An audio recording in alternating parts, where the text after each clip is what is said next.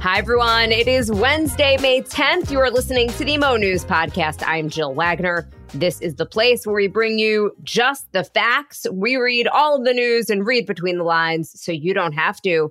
I heard from a few people that they have been missing read between the lines, that line. So I decided to add it back, at least for today. All right, a little bit of housekeeping before we get started. Mosheh still off from the podcast. He is now in Israel. He travels with a group of Ethiopian Jews who immigrated to the country. It has been an emotional and just incredible journey, and he's going to have a lot more on the Mosheh Instagram feed pretty soon. As for this podcast, tomorrow, Thursday, I'm going to have special guest Carlo Versano. For anyone who is not familiar, Carlo and I used to co host the Need to Know podcast a lot of people have been asking me what he is up to, and they've been looking for me to bring him on Mo News. So tomorrow's the day, and I am very, very excited. And then Friday, Dana Pollack, the CEO and founder of Dana's Bakery, is going to be helping me out on Cheers to the Freaking Weekend, what we are watching, reading, and eating. Today, though, a huge news day. So let's get to some headlines. There's actually so much news. I feel like this is the type of day that Mosheh probably hates to miss. But here we go. All right, a jury finds that Donald Trump sexually assaulted writer E. Jean Carroll, awarding her $5 million in damages. The reaction and what impact this could have on his presidential reelection campaign. On the political front, President Biden met with the Big Four on Tuesday, and there is no deal, not even, quote, any movement, according to Speaker McCarthy, when it comes to debt ceiling negotiations, but they are planning to meet again. Meanwhile, Congressman George Santos has reportedly been charged by federal prosecutors, and Senator Feinstein is returning to the Senate after a long absence and calls for her resignation. Overseas, Vladimir Putin led a scaled back victory day in Moscow, saying that the survival of the Russian people depends on the war in Ukraine. And in the media world, Tucker Carlson is launching a new show, The Surprising Place, where you'll be able to watch it and the end of an era, MTV News is no more. On the health front, a panel of experts say that women should get mammograms starting at age 40, not 50. But some say that doesn't even go far enough. Plus, we've got on this day in history. All right, let's start with the civil trial against Donald Trump. After just two hours of deliberation, a Manhattan jury has found that the former president sexually abused and defamed writer E. Jean Carroll, the jury ordering Trump to pay nearly $5 million to Carroll in damages. That breaks down to about 2 million for the sexual abuse and 3 million for the defamation. Carroll had accused Trump of raping her in the dressing room of Bergdorf Goodman when they happened to bump into each other at the Manhattan department store back in the mid 1990s. This decision is considered a victory for E. Jean Carroll, but it is important to mention that the jury could have found Trump liable of rape, and they decided to go with sexual assault instead. As for the defamation accusation, Carroll said that Trump defamed her by calling her allegations a hoax and a con job and said that he wouldn't have attacked her because, quote, she's not her type. During the trial, she said, he lied and shattered my reputation, and I'm here to try and get my life back. Trump had said Carroll lied about the rape to boost sales of her memoir, it's called What Do We Need Men For, in which she details that alleged assault. Now, Carroll filed this lawsuit in 2022. So, if you're wondering why she was able to file this suit so long after the fact, two and a half decades later, after the statute of limitations had passed, last year, New York passed the Adult Survivors Act, which opened this small window of one year in which adult survivors of sexual violence could sue civilly over attacks that occurred decades ago. I want to also talk about the difference between civil and criminal trials. Again, this was a civil trial. In criminal court, crimes must generally be proved beyond a reasonable doubt. Civil cases are proved by lower standards of proof, such as, quote, the preponderance of evidence. The term preponderance of evidence refers to how it was more likely than not that something occurred in a certain way. So basically, above 50% and in a civil case, you're not found guilty, you're found liable, which is why you're going to hear that language when people talk about it. The jury was made up of six men and three women. Trump did not take the stand. He never even went into the courtroom. He was not required to because, again, this was a civil case and not a criminal case. As for the reaction to this verdict, E. Jean Carroll walked out of court with a very big smile on her face. She did not stop to talk to reporters. Trump wrote on Truth Social in all caps, quote, I have absolutely no idea who this woman is. This verdict is a disgrace, a continuation of the greatest witch hunt of all time. His lawyer, Joe Tacopina, spoke to reporters after the trial. He said he doesn't believe Trump could get a fair trial in New York. Let's take a listen to part of, of what he had to say. Strange verdict. Um, this was a rape claim. It was a rape case all along, and the jury rejected that, but made other findings. So um, we'll obviously be appealing those other findings, but they rejected her rape claim, and she'd always claimed this was a rape case. Um, so it's a little perplexing, but um, you know we move forward. Did you speak to Mr. Trump, and what did he tell you? We've spoken, um, and we're ready to you know proceed, go forward. Obviously, you know he's firm in his belief, as many people are, that he cannot get a fair trial in New York City, um, based on the jury pool, and um, I think one could argue that that's probably a, an accurate assessment um, based on what happened today. So that again is Trump's attorney, who, as expected, said that he is going to file an appeal here. A few questions that have come out in light of this verdict. Does Trump go to jail? Does he have to register as a sex offender? The answer to that is no and no. Again, because this was not a criminal case, it was a civil matter. The reason that this wasn't being tried as a crime is, again, because that statute of limitations had run out, and Carroll did not press charges at the time that she alleged that this happened. Another question Will she see any of this money, that $5 million? Analysts say she's definitely not going to see it for a while um, because he is going to appeal. And will this prevent him from running for president? Nope. Um, that is because it is a civil penalty. It isn't clear, though, how the verdict's going to impact his campaign for president, if at all. Some analysts say that even if it doesn't sway any voters, it could potentially impact donors who may not want to back someone who was found liable by a jury of sexual abuse. We should note more than two dozen other women have accused Trump of sexual misconduct, but this is the first time that he has been held legally responsible for sexual assault. We'll likely hear a lot more from Trump about this tonight. He is scheduled to appear at a forum on CNN. It's moderated by their morning show co host, Kaitlan Collins. It's his first appearance on the network since the 2016 presidential campaign. She is going to be taking questions from Republicans and independents. By the way, Trump's legal problems not finished here. He is still charged in criminal court. He was indicted by a Manhattan grand jury on 34 counts of falsifying business records related to those hush money payments to Stormy Daniels. And in Georgia, prosecutors are reportedly considering bringing charges against him related to his alleged effort to overturn the 2020 election in that state. We have got tons of more news after the break, but for now, uh, a word from our sponsor, Athletic Greens. I've been using their AG1 supplement in the mornings. The Athletic Greens AG1 powder, it's just one scoop with a glass of water in the morning. Easy, quick, and lets you get on with your day. Knowing that you have gotten over 75 important ingredients, including tons of vitamins and minerals. It also has pre and probiotics to support digestion and gut health. With your first purchase of AG1, Athletic Greens is giving Mo News listeners a free one year supply of their vitamin D and five free travel packs of AG1. Visit athleticgreens.com slash Mo News to take advantage of the offer. You could get a discounted monthly subscription or try it one time for just a month. Again, athleticgreens.com slash Mo News, M O N E W S, for this special deal and really start to take ownership of your health. Time now for the speed read from the New York Times. President Biden and Speaker Kevin McCarthy emerged from a critical meeting at the White House Tuesday with no consensus on how to end their impasse over the federal debt and spending. Just weeks before the nation is set to default on its obligations for the first time in history, with the American and perhaps even the global economy hanging in the balance, this meeting was the first such session between the Democratic president and Republican speaker since February but the two sides stuck close to their opening positions. Biden and Democratic leadership demanding that Congress raise the debt ceiling unconditionally to avoid a default, and McCarthy demanding that such a move be accompanied by serious spending cuts. And that really is the issue here and how this breaks down. It is between President Biden and Speaker McCarthy and which one is going to blink. After the meeting, McCarthy said that he didn't see any new movement Both sides held press conferences and pointed fingers at the other.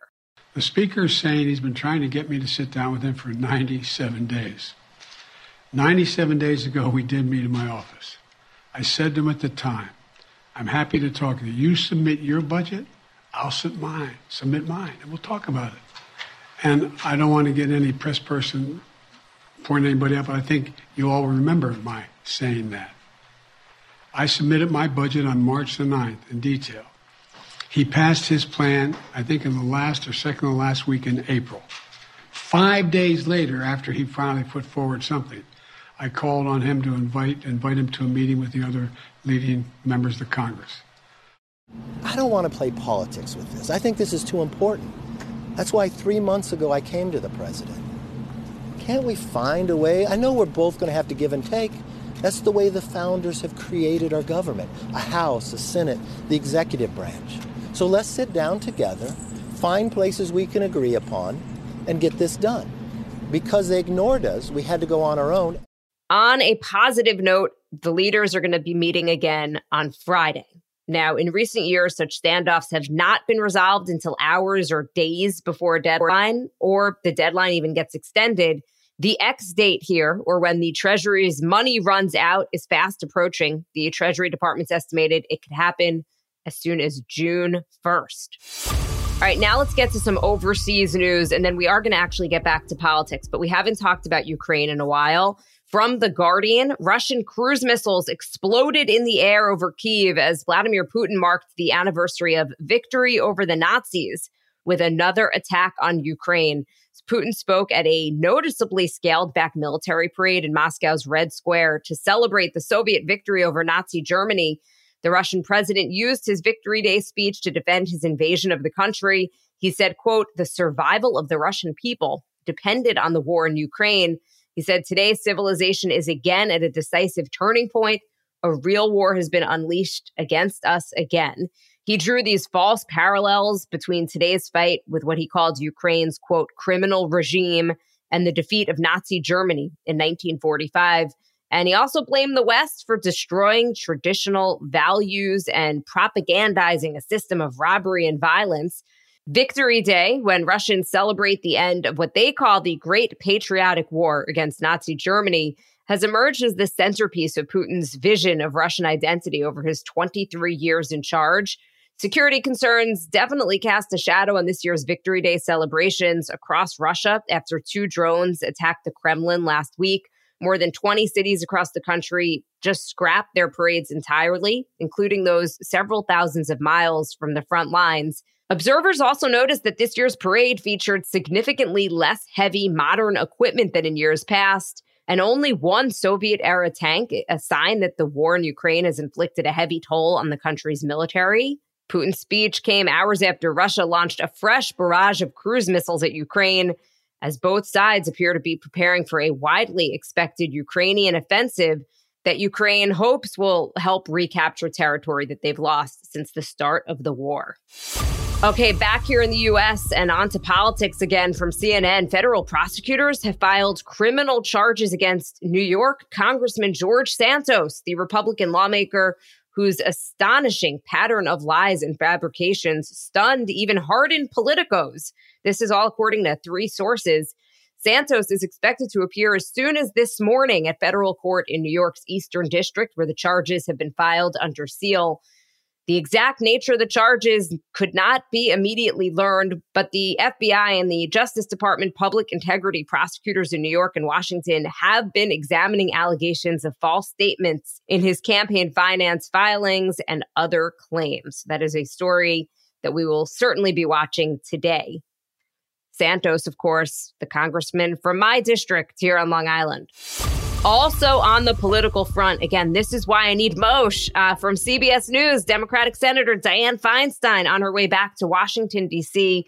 after a lengthy absence from the Senate because of health issues. It's all prompted members of her own party to call for her resignation. Her absence left Democrats with a very narrow 50 to 49 margin in the chamber.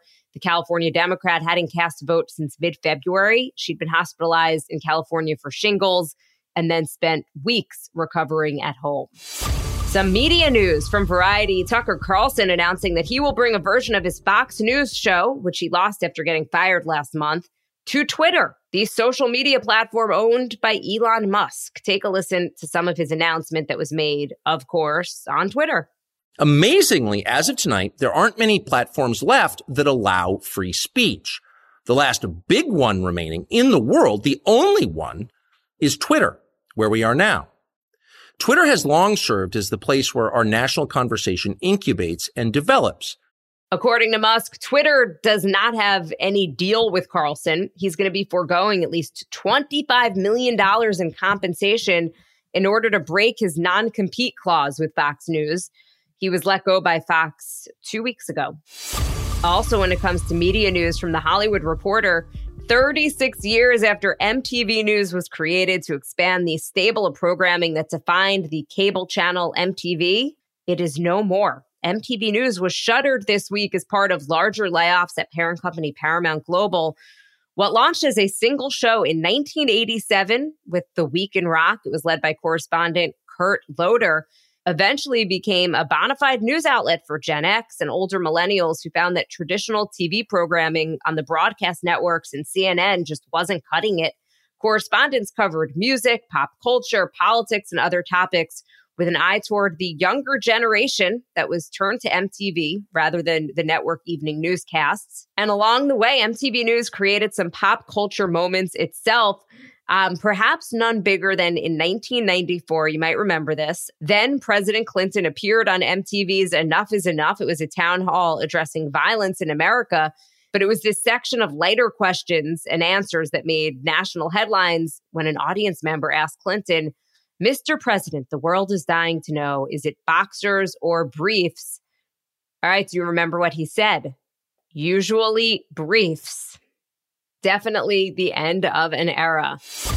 And some health news from USA Today. Women should be screened for breast cancer every other year, starting at the age of 40 instead of 50. This is according to draft guidelines released Tuesday by an independent group of experts that sets standards for tests and screenings. The previous recommendations were last updated in 2016. They said that women younger than 50 who are concerned could discuss screening with their doctors.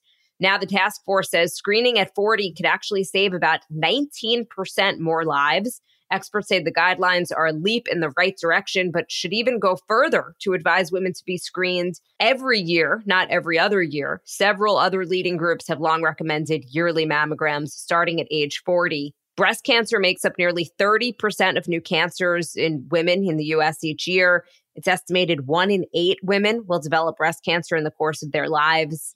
Breast cancer clinicians have long called for lowering the recommended age for a woman's first mammogram, especially for Black women who are more likely to be diagnosed at earlier ages or with aggressive subtypes and are 40% more likely than white women to die of breast cancer. Here on Long Island, because the rates of breast cancer are so incredibly high, most doctors do recommend that women start with mammograms at the age of 40. All right, time for On This Day in History. On May 10th, 1994, Nelson Mandela becomes South Africa's first Black president. Nelson Mandela's efforts to end apartheid led to his imprisonment and helped earn him the 1993 Nobel Peace Prize.